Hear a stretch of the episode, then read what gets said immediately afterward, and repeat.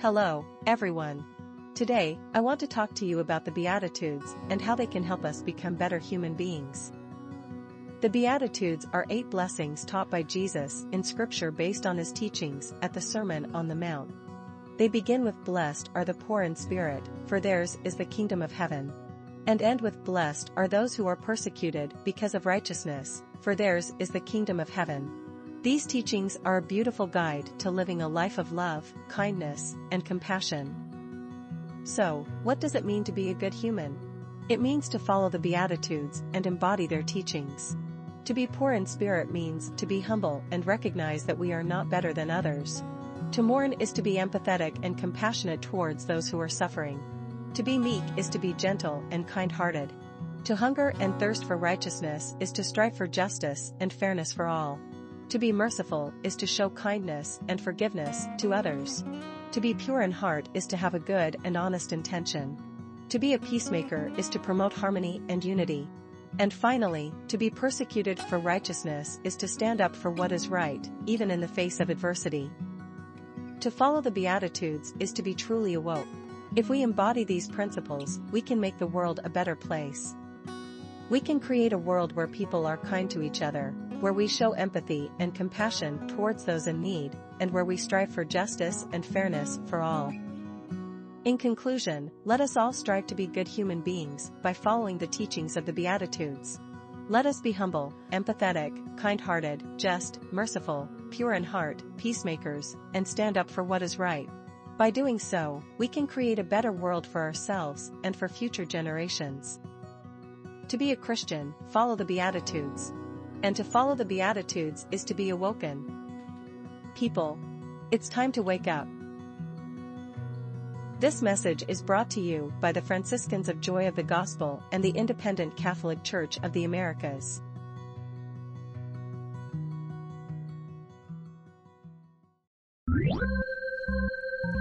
Give me that old time religion. Give me that old, Old time religion. Give me that old time religion. It's good enough for me. Oh. Give me that old time religion. give me that old, Old time religion. Give me that old time religion. It's good enough for me. It was good for the Hebrew children. It was good for the Hebrew children. It was good for the Hebrew children. And it's good enough for me. Oh. Give me that old time religion. Give me that old, Old time religion. Give me that old time religion.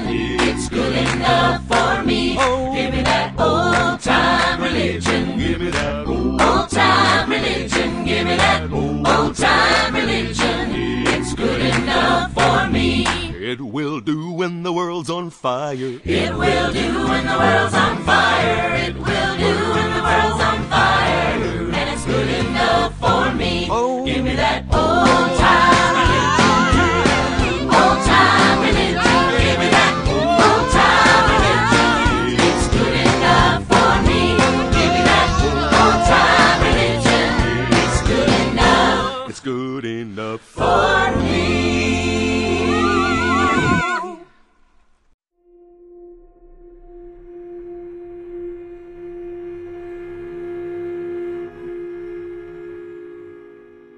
Toxic Christianity, it's a thing and it's reaching pandemic proportions. I was taught and I truly believe that love was supposed to be central to our faith as Christians because it was taught to me not only by my parents, but throughout my years of weekly catechism classes. This love has been reinforced in every Christian movie, article, homily, and Christian TV show I have ever watched, heard, or read. Regardless of denominational source. It seems though that the Beatitudes and the Great Commandment do not share the importance to others today, as it does to me.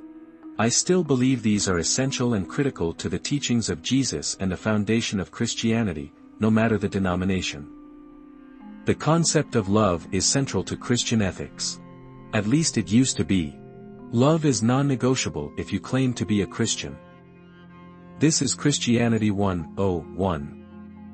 But instead what I see is toxic Christianity growing like wildfire on social media poisoning the hearts of people and the teachings of Christ. For those of you who are unaware of the term, toxic Christianity it is an expression used to describe a form of Christian belief or practice that is harmful, oppressive, or abusive. It's basically hate dressed in Christianity, which isn't Christianity. It can manifest in various ways, such as promoting intolerance, discrimination, or hate towards certain groups of people, and in doing so it uses religion to justify and perpetuate the abusive behavior, while enforcing strict and harmful religious practices that can lead to physical, emotional or spiritual harm. To sum it up, these individuals are mean, really mean, in fact they're more than mean. Toxic Christianity can have a negative impact on individuals, communities, and society as a whole. And it is working. The psychological factors that contribute to this toxic behavior includes, but is not limited to, rigid thinking, intolerance, and a lack of empathy. Rigid thinking, intolerance, and a lack of empathy are characteristics that may be associated with any of several personality disorders. One particular personality disorder that may exhibit these traits is narcissistic personality disorder. Individuals with narcissistic personality disorder often have an exaggerated sense of self-importance, characterized by a lack of empathy for others, and may struggle with a rigid thinking patterns which they can't or won't change. And although toxic Christianity isn't in the Diagnostic and Statistical Manual of Mental Disorders, it exists and is as legitimate as any diagnosis in the manual. Toxic Christianity is a theological TRM and not a psychological diagnosis. But it does have psychological components. And with concern to personality disorders, we need a physician to make an actual diagnosis. Unlike a theological assessment. This podcast and myself are not making a diagnosis, but simply defining a term.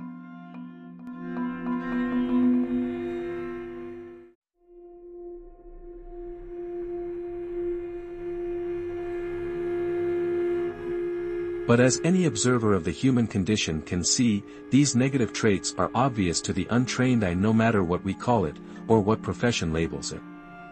Can Christians be called Christian if they demonstrate harmful, oppressive, or abusive behaviors towards others with ego and rigid thinking, placing them on a self-imposed moral high ground, that leads to intolerance and a lack of empathy toward those they see as different? It is important to note that Christianity teaches love, kindness, forgiveness, and empathy towards all people, regardless of their differences. This is fact. This is truth. And it seems like it has also been forgotten. If someone who identifies as a Christian exhibits harmful, oppressive, or abusive behaviors towards others, it goes against the core values of Christianity and should call into question their understanding and practice of the faith. Can a Christian be a Christian in name only? Or does he or she have to live a certain lifestyle? The Catholic tradition of Christianity is a faith that emphasizes a personal relationship with God, Father, Son, and Holy Spirit. This relationship is based on unconditional love. While a person can identify as a Christian by name, it is important to note that Christianity involves a commitment to living a certain lifestyle. A lifestyle of love, compassion, inclusion and understanding.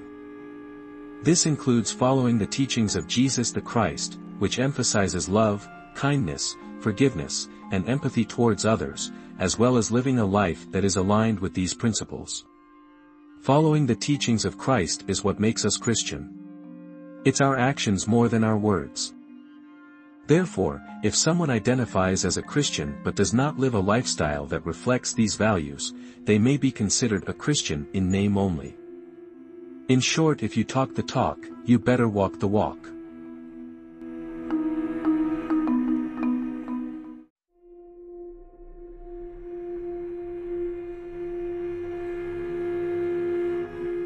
Let's be clear, toxic Christianity exists. Here are some examples of toxic Christianity. 1. Religious extremism. When religious beliefs are taken to an extreme, they can lead to dangerous behavior such as violence, discrimination, and exclusion of others who do not share the same beliefs.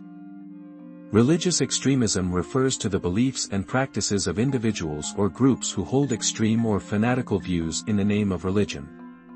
Here are some examples of Christian religious extremism.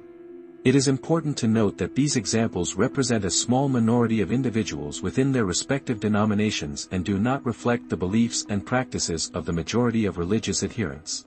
Christian identity. This movement is characterized by white supremacist and anti-Semitic beliefs, often rooted in a distorted interpretation of Christianity. Some adherents of Christian identity believe that white people are the true Israelites and that Jews and people of color are inferior. This would include groups like the KKK, the Westboro Baptist Church. This small but notorious Christian church in the United States is known for its extreme anti-gay beliefs and protests at military funerals, claiming that God is punishing America for its tolerance of homosexuality. And although it is important to note that not all traditional Roman Catholics are extremists, and that the vast majority of Roman Catholics do not support extremist views or actions. There are some individuals and groups within the traditional Roman Catholic movement who hold extremist beliefs and engage in violent or aggressive actions in the name of their faith. One example of Christian extremism within the traditional Roman Catholic movement is the Society of St. Pius X, or SSPX, a group that broke away from the Roman Catholic Church in 1988 over disagreements about the reforms of the Second Vatican Council. Some members of the SSPX have been accused of anti-Semitic beliefs and denying the Holocaust, as well as promoting a vision of a Catholic-only society that excludes non-Catholic individuals and groups. Another example is the Catholic militant group known as the Legionnaires of Christ, which was disbanded in 2010 after it was revealed that its founder, Marcial Maciel, had sexually abused minors and fathered multiple children. Some former members of the group have accused it of promoting a cult-like atmosphere and using aggressive tactics to silence criticism and dissent. It is important to note that these examples represent a small minority of individuals within the traditional Roman Catholic movement, and that the vast majority of Roman Catholics reject extremist beliefs and actions. 2. The Prosperity Gospel. This is a belief system that teaches that financial wealth and material possessions are a sign of God's favor. In turn it can lead to a focus on materialism and greed, and can also make people feel guilty or ashamed if they are not financially successful. There is no scripture that directly supports the prosperity gospel, as it is commonly preached today. The prosperity gospel, interpretation of biblical principles of prosperity and abundance that some preachers use to promote the idea that God wants all believers to be financially prosperous is a modern-day con. Critics of the prosperity gospel argue that it can be a misleading and manipulative interpretation of Christian theology that focuses excessively on wealth and material possessions. The argument is that it preys on vulnerable individuals by promising them financial prosperity and blessings from God in exchange for financial donations to a particular organization or person, or adherence to certain beliefs and practices. While some individuals may genuinely believe in the prosperity gospel and find it helpful in their lives, it is important to be aware of potential abuses and to approach any religious teaching with discernment and critical thinking. And yet many theologians and scholars argue that this interpretation is misguided and ultimately contradicts the teachings of Jesus. Fact. Jesus himself warns against the dangers of wealth and material possessions. In Matthew chapter 6, verse 24, he says, No one can serve two masters. Either you will hate the one and love the other, or you will be devoted to the one and despise the other. You cannot serve both God and money. And then in Mark chapter 10, verse 25, he says, It is easier for a camel to go through the eye of a needle than for someone who is rich to enter the kingdom of God. While the Bible does teach principles of abundance and prosperity, the focus is often on spiritual and eternal riches rather than material wealth. Jesus teaches that true wealth comes from a relationship with God and living a life of service to others. In Matthew chapter 6, verses 19 through 20, he says, Do not lay up for yourselves treasures on earth, where moth and rust destroy and where thieves break in and steal, but lay up for yourselves treasures in heaven, where neither moth nor rust destroys and where thieves do not break in and steal. Therefore, it is important to be cautious of interpretations of biblical teachings that promote the accumulation of wealth as the ultimate goal of the Christian life. True prosperity comes from a life dedicated to serving God and others, not from the pursuit of material wealth. 3. Spiritual abuse. This refers to the use of religious teachings or practices to control, manipulate, or harm others. It can include emotional, physical, or sexual abuse, that can occur within religious or spiritual contexts such as using religious teachings to shame or blame individuals. Spiritual abuse often includes manipulation and control, where leaders or members of a religious group use their influence to manipulate and control others, exerting undue influence over their beliefs, thoughts, and actions. This can include shaming and guilt-tripping. Where individuals may be made to feel ashamed or guilty for asking questions and questioning or doubting their faith, or for failing to adhere to strict religious rules or standards. With spiritual abuse we often witness the withholding of information where leaders or members of a religious group may withhold important information or teachings from others, or restrict access to certain resources or materials. Isolation may also occur as individuals may be encouraged or forced to cut ties with friends or family members who do not share their religious beliefs, or to limit their exposure to outside influences. Financial exploitation can be seen with spiritual abuse as leaders or members of a religious group may pressure individuals to donate money or resources, or may use their position to enrich themselves at the expense of others. Sexual abuse can also be a form of spiritual abuse when it is perpetrated by religious leaders or members who use their position of authority to exploit or manipulate others. Spiritual abuse is often associated with cult-like behavior such as strict hierarchical structures, indoctrination, and a charismatic leader. For homophobia and transphobia, some Christians use their religious beliefs to justify discrimination against LGBTQ individuals, which can be incredibly harmful and damaging. For more on this refer back to our previous podcasts on homosexuality, transgender, and Sodom and Gomorrah.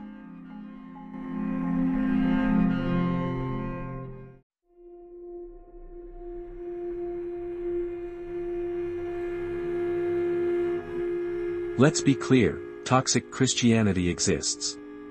Here are some examples of toxic Christianity. 1. Religious extremism.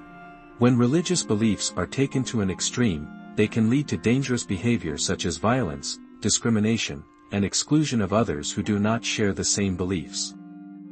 Religious extremism refers to the beliefs and practices of individuals or groups who hold extreme or fanatical views in the name of religion. Here are some examples of Christian religious extremism. It is important to note that these examples represent a small minority of individuals within their respective denominations and do not reflect the beliefs and practices of the majority of religious adherents. Christian identity. This movement is characterized by white supremacist and anti-Semitic beliefs, often rooted in a distorted interpretation of Christianity. Some adherents of Christian identity believe that white people are the true Israelites and that Jews and people of color are inferior.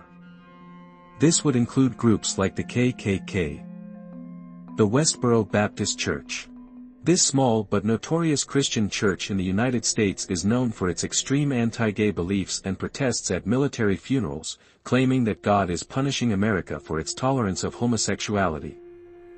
And although it is important to note that not all traditional Roman Catholics are extremists, and that the vast majority of Roman Catholics do not support extremist views or actions. There are some individuals and groups within the traditional Roman Catholic movement who hold extremist beliefs and engage in violent or aggressive actions in the name of their faith. One example of Christian extremism within the traditional Roman Catholic movement is the Society of St. Pius X, or SSPX, a group that broke away from the Roman Catholic Church in 1988 over disagreements about the reforms of the Second Vatican Council. Some members of the SSPX have been accused of anti-Semitic beliefs and denying the Holocaust, as well as promoting a vision of a Catholic-only society that excludes non-Catholic individuals and groups. Another example is the Catholic militant group known as the Legionnaires of Christ, which was disbanded in 2010 after it was revealed that its founder, Marcial Maciel, had sexually abused minors and fathered multiple children. Some former members of the group have accused it of promoting a cult-like atmosphere and using aggressive tactics to silence criticism and dissent. It is important to note that these examples represent a small minority of individuals within the traditional Roman Catholic movement, and that the vast majority of Roman Catholics reject extremist beliefs and actions. 2. The Prosperity Gospel. This is a belief system that teaches that financial wealth and material possessions are a sign of God's favor. In turn it can lead to a focus on materialism and greed, and can also make people feel guilty or ashamed if they are not financially successful. There is no scripture that directly supports the prosperity gospel, as it is commonly preached today. The prosperity gospel, interpretation of biblical principles of prosperity and abundance that some preachers use to promote the idea that God wants all believers to be financially prosperous is a modern-day con. Critics of the prosperity gospel argue that it can be a misleading and manipulative interpretation of Christian theology that focuses excessively on wealth and material possessions. The argument is that it preys on vulnerable individuals by promising them financial prosperity and blessings from God in exchange for financial donations to a particular organization or person, or adherence to certain beliefs and practices. While some individuals may genuinely believe in the prosperity gospel and find it helpful in their lives, it is important to be aware of potential abuses and to approach any religious teaching with discernment and critical thinking.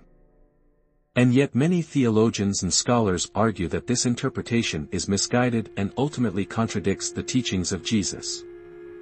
Fact. Jesus himself warns against the dangers of wealth and material possessions. In Matthew chapter 6, verse 24, he says, No one can serve two masters.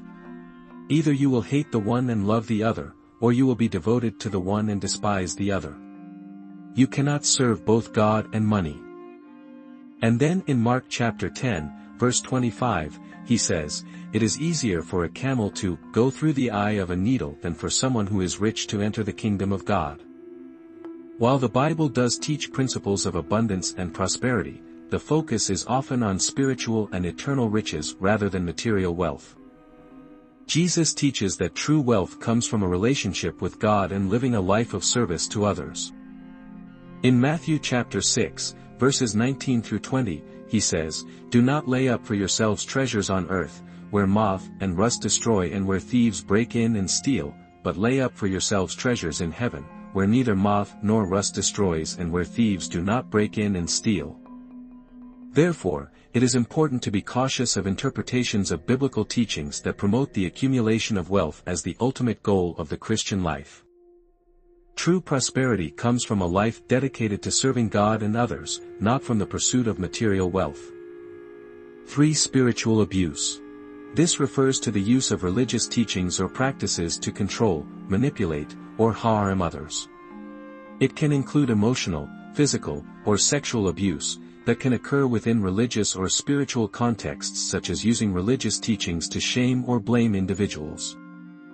Spiritual abuse often includes manipulation and control, where leaders or members of a religious group use their influence to manipulate and control others, exerting undue influence over their beliefs, thoughts, and actions.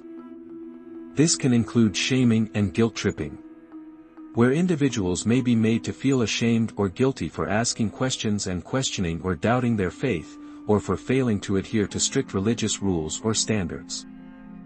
With spiritual abuse we often witness the withholding of information where leaders or members of a religious group may withhold important information or teachings from others, or restrict access to certain resources or materials. Isolation may also occur as individuals may be encouraged or forced to cut ties with friends or family members who do not share their religious beliefs, or to limit their exposure to outside influences.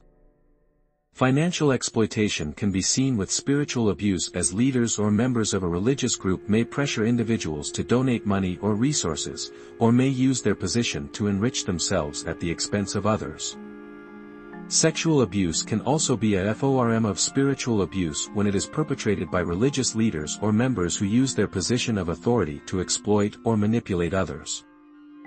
Spiritual abuse is often associated with cult-like behavior such as strict hierarchical structures, indoctrination, and a charismatic leader. For homophobia and transphobia, some Christians use their religious beliefs to justify discrimination against LGBTQ individuals, which can be incredibly harmful and damaging. For more on this refer back to our previous podcasts on homosexuality, transgender, and Sodom and Gomorrah.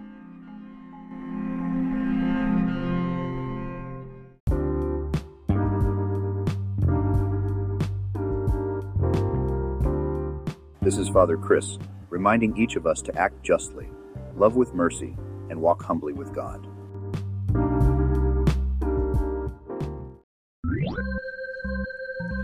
Give me that old time religion. Give me that old, Old time religion. Give me that old time religion. It's good enough for me. Oh. Give me that old time religion. give me that old, Old time religion. Give me that oh. old time religion.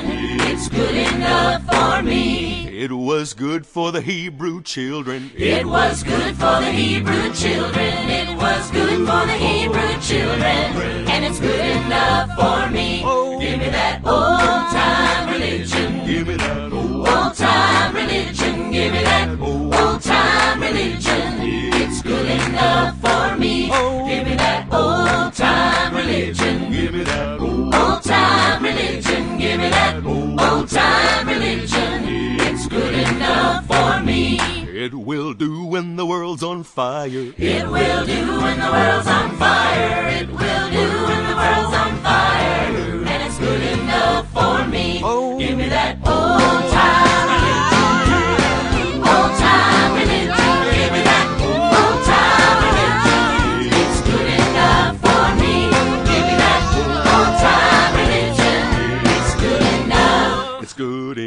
for me.